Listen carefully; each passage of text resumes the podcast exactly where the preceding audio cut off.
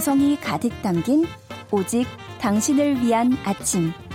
김선근의 럭키 세븐. 4187님께서 이야기에 빠져서 좌회전 차선 못 들어갔어요. 이렇게 사연을 주셨던데 한 번 빠지면 차선 변경 불가. 오직 직진밖에 없다. 반주원의 들리는 역사.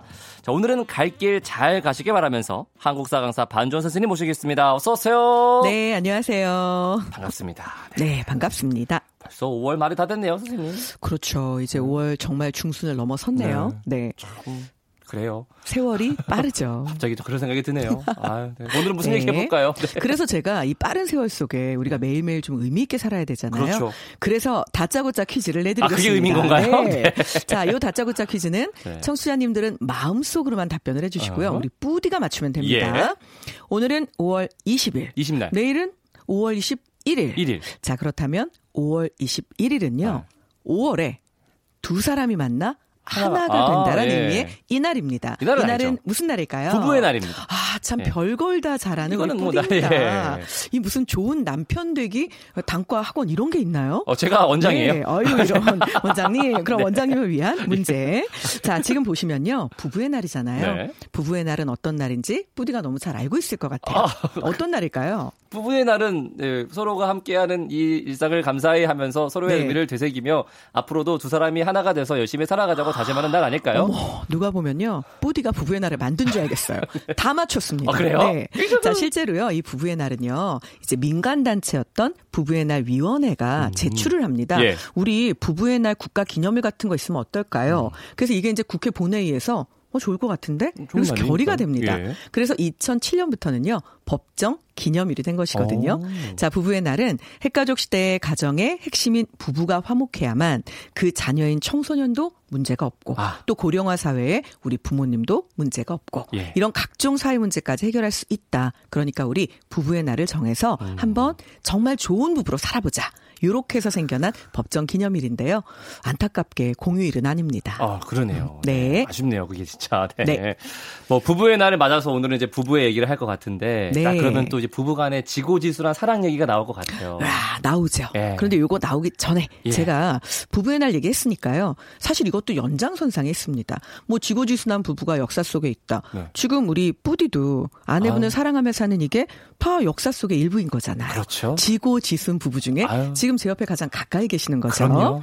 자, 실제로요. 이제 연세가 굉장히 많이 드셔서 90 후반이 되어진 이제 100세를 눈앞에 네. 놓고 계신 두 부부가 있었습니다. 결혼 70년을 넘게 한 음. 부부인데요. 이제 이런 부부가 야, 우리 우리처럼 오래오래 같이 산 부부들 한번 인터뷰를 해 보자. 아. 도대체 어떻게 하면 이렇게 오래 살 수 있었던 걸까? 예. 그래서 실제로 이훈효라는 분하고 김봉근이라는 이 두 분이 화가인데요. 이 부부가 결혼 70년 이상 된 노부부들을 쫙 인터뷰를 해가지고요. 오. 결혼에 꼭 필요한 부부 백년해로 헌장을 만듭니다. 예. 요거를 한 몇 개 읽어드릴 테니까 우리 정말 이렇게 살고 있나? 한번 생각해 보세요. 아, 네, 네. 인내하고 다툼을 피하라. 참는 것이 이기는 것이다. 아. 인내는 이거는 한약이다. 그렇죠. 네. 이러면 부부싸움 입엔 쓰지만 보면 다 이겠네요. 맞습니다. 네. 근데 이건 정말 제 가슴에 와닿는 말이 하나 있는데요. 칭찬에 인색하지 마라. 음. 칭찬은 귀로 먹는 보약이다. 네. 자, 이거는 부부뿐만 아니라 모든 인간관계가 다 그럼요. 그렇겠죠. 네. 또 웃음은요. 다 명약이다. 웃음과 여유를 가지고 서로를 대해라. 그리고 끊임없이 기뻐할 일을 만들어라. 그리고 요거 요거 꼭 네, 남자분이든 여자분이든 아내든 남편이든 이거 좀 해주세요.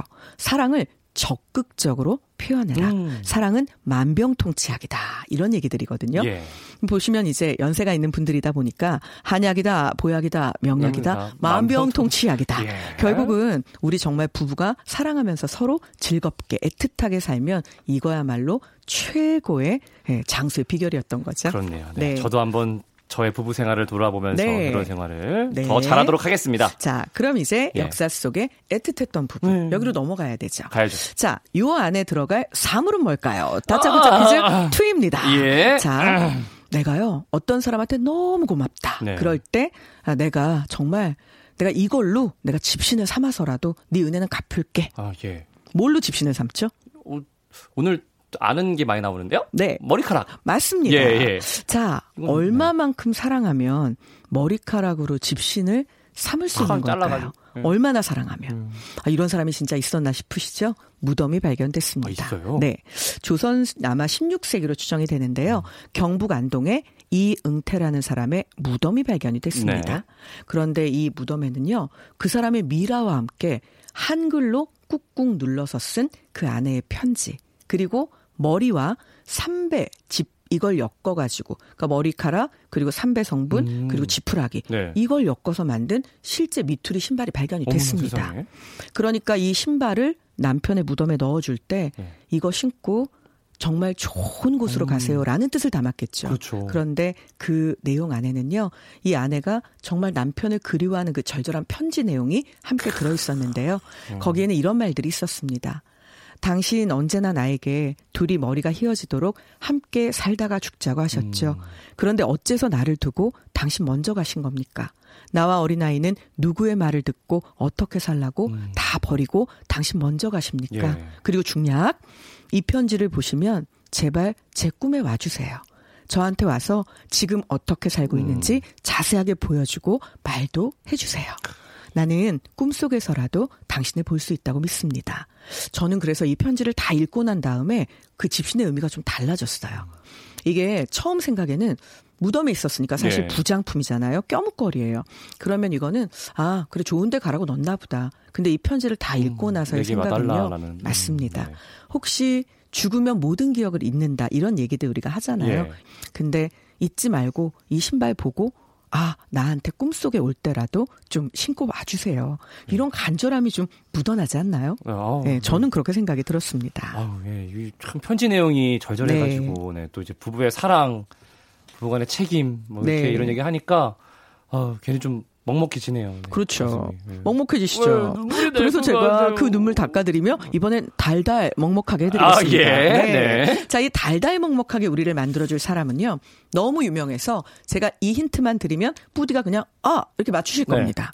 자, 아. 이분은 예. 천원권 집회 아하. 머들입니다. 아, 예. 네. 세계 이황 선생님이시네요. 맞습니다. 네. 사실 이 이야기는 유명한 얘기예요. 퇴계 이황은요, 재혼을 했습니다. 네. 재혼남이에요. 자, 첫 번째 아내가 죽고 나서 참 어렵게 재혼을 하는데요. 그 재혼을 할 때도 그냥 재혼을 한 게 아닙니다. 이제 권질이라고 하는 인물이 있었는데 당대에서는 제법 유명한 이제 벼슬도 했던 권력가였죠. 음, 네. 그런데 이 사람이 여러 가지 이유 때문에 약간의 귀향 겸 낙향을 해서 이 이황이 살고 있던 지방으로 내려오게 됩니다. 네. 그런데 권질이 이황을 찾아가서 부탁을 하죠. 내가 초혼이라면 이런 부탁 차마 못하지만 지금 재혼 아니십니까? 내가 당신 너무 존경하고 나보다 나이는 어리지만 내가 정말 믿고 맡기는 건데 나한테 좀 부족한 여식이 있습니다. 아. 하지만 마음도 착하고 용모도 단정합니다. 이 여식을 좀 거두어 주십시오. 자, 결국 약간의 정신적인 장애가 있었던 건데요. 예. 뭐 일상생활을 아주 못할 정도는 아니지만 나이에 비해서 이제 심하게 순박했던 거죠. 네. 좀 많이 심하게. 예. 이왕이 고민 끝에 그 여인을 받아들입니다. 자, 이후에 많은 일이 있었겠죠. 대표적인 그렇죠. 일들은요, 이황 스스로도 기록을 합니다. 자, 어느 날 이제 이황의 할아버지 제삿날이었던 거예요. 네. 근데 제사상에 당연히 여러 가지 과일을 네, 올리잖아요. 네, 올리죠. 근데 이걸 괴어서 여러 층으로 올리다 보니 그 중에 배 하나가 뚝 떨어집니다. 네.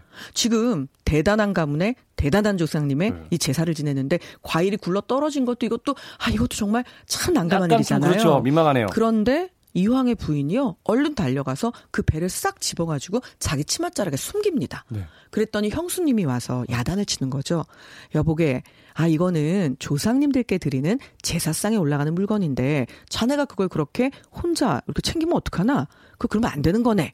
그때 이황이 나타나서 아 형수님 이게요 정말 이 사람이 그러려고 그런 건 아닌데 좀 너그럽게 봐주십시오 이야기를 합니다. 예. 형수님이 껄껄 웃으면서 자네는 참 운이 좋은 사람일세. 어쩜 이렇게 모든 실수까지 사랑해주는 남편을 만났나 이러면서 부러워하는 대목이 나오는데요. 음. 이왕이 이제 아내의 손을 잡고 네. 방에 들어가서 물어봅니다. 왜 그 배를 치맛자락에 감췄어? 그랬더니 이 심하게 순수한 정신 상태의 아내가 네. 먹고 싶어서요. 라고 얘기를 한 거예요. 음. 사실 말도 안 되죠. 그렇죠. 이왕이 어떻게 했을까요? 먹여 좋겠네요. 네. 그렇게 먹고 싶었어요. 음. 그래서 깎아서 먹여줍니다. 아이고. 그걸 보고 형수님을 비롯한 집안 예. 여자들이 모두 흐뭇하게 부러운 미소를 흘렸겠죠. 그렇죠. 네. 어머, 자, 했겠죠. 그리고 이제 또 어머. 다른 어느 날이죠. 네. 이왕이 상갓집에 초대를 받았습니다. 네. 음. 사실 초대란 말이 어울리지 않죠. 아무리 호상이라고 해도. 그렇죠. 근데 옷의 아랫부분이 찢어져 있는 거예요. 이걸 좀 꿰매 주시오. 그랬더니 이 아내가요. 헐. 빨간색 천을 덧대서 하얀 도포를 꿰매놨습니다. 아이고.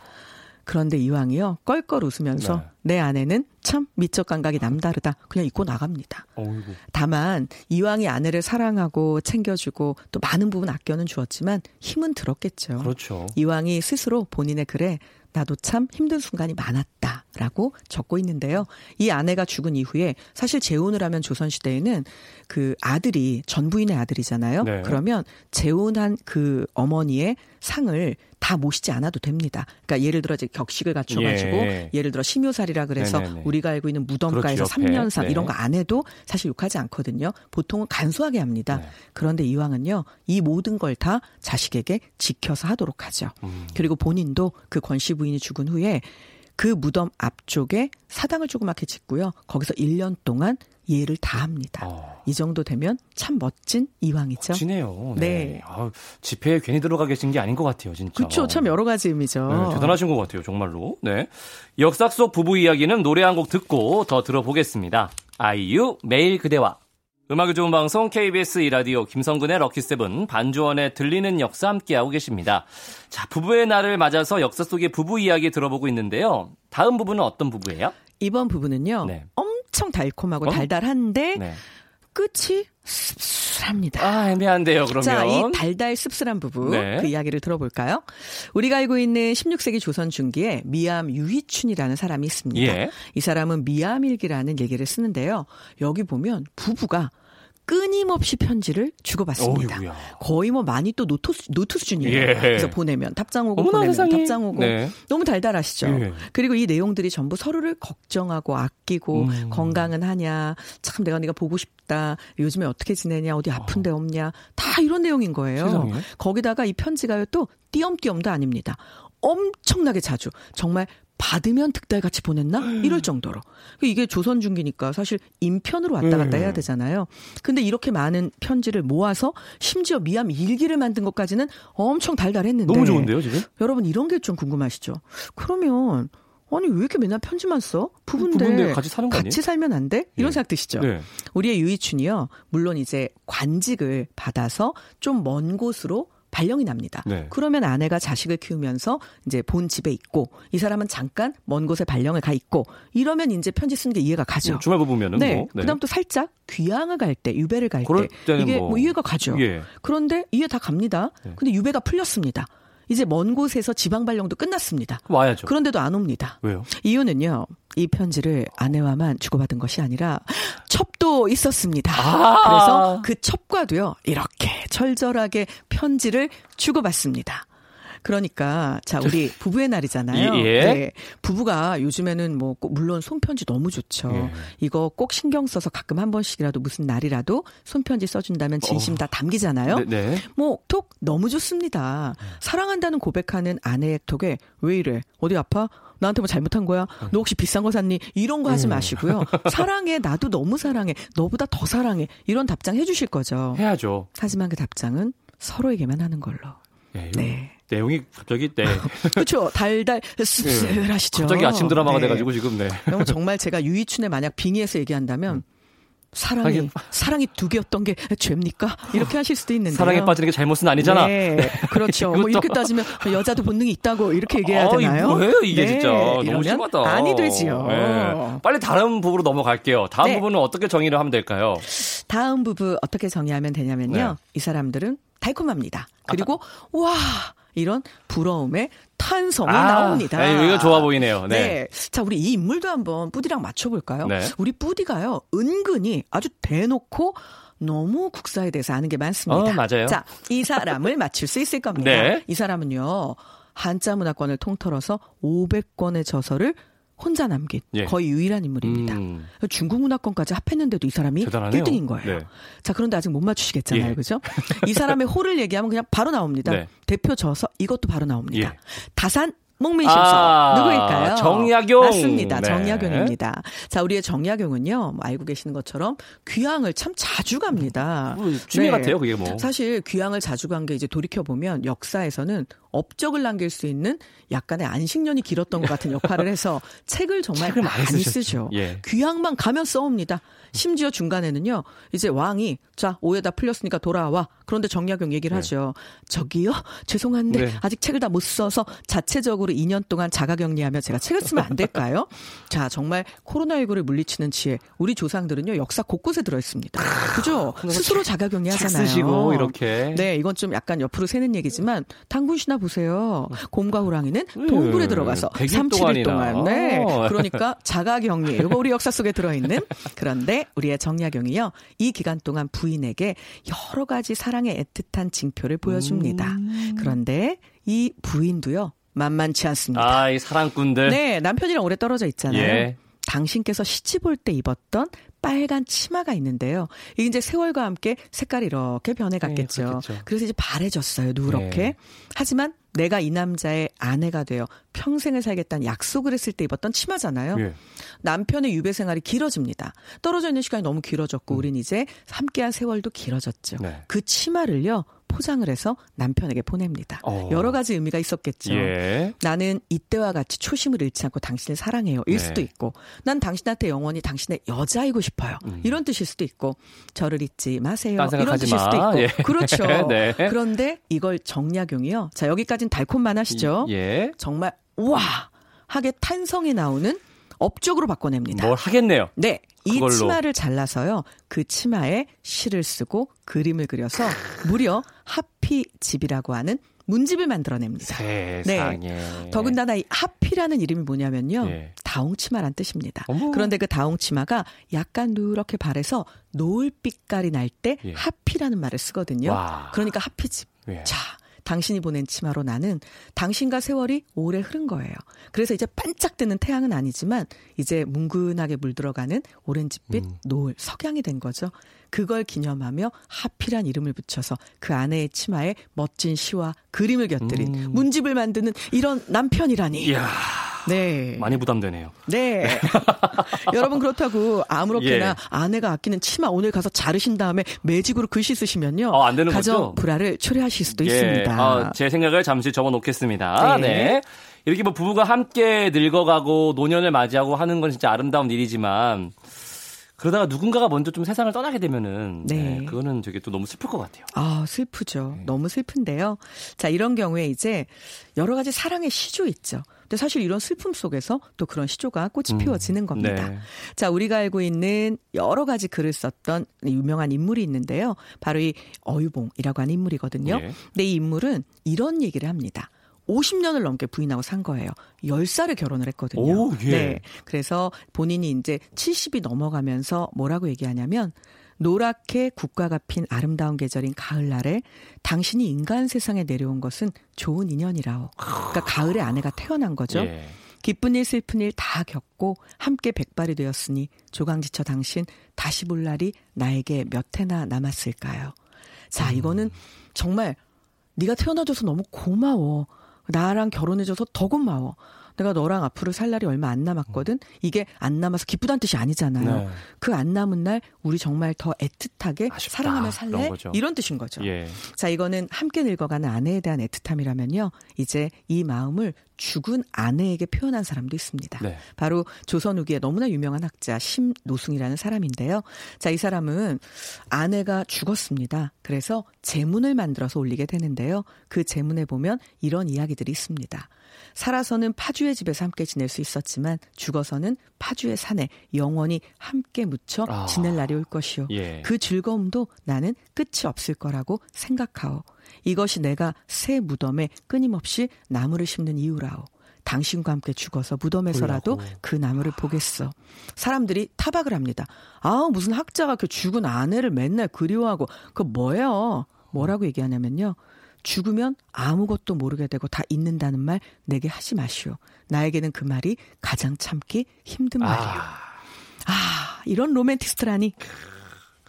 오늘 수업은 정말 좋으면서도 네. 네. 부담되네요. 정말. 네. 네. 저도 한번 잘 한번 생각해 어, 보겠습니다. 부부의 날 만만세고요. 네. 이 코너만 다시 듣고 싶은 분들은 검색창이나 팟캐스트에서 김선근의 럭키세븐 검색해 보세요. 선생님, 선생님도 댁에 가서 저 이제 즐거운 시간, 행복한 시간. 예. 전 여기서도 즐겁고 행복하기 때문에요. 자, 청취자 여러분도 오늘 하루 더 즐겁고 더 행복하시길 바랍니다. 네, 고맙습니다. 네.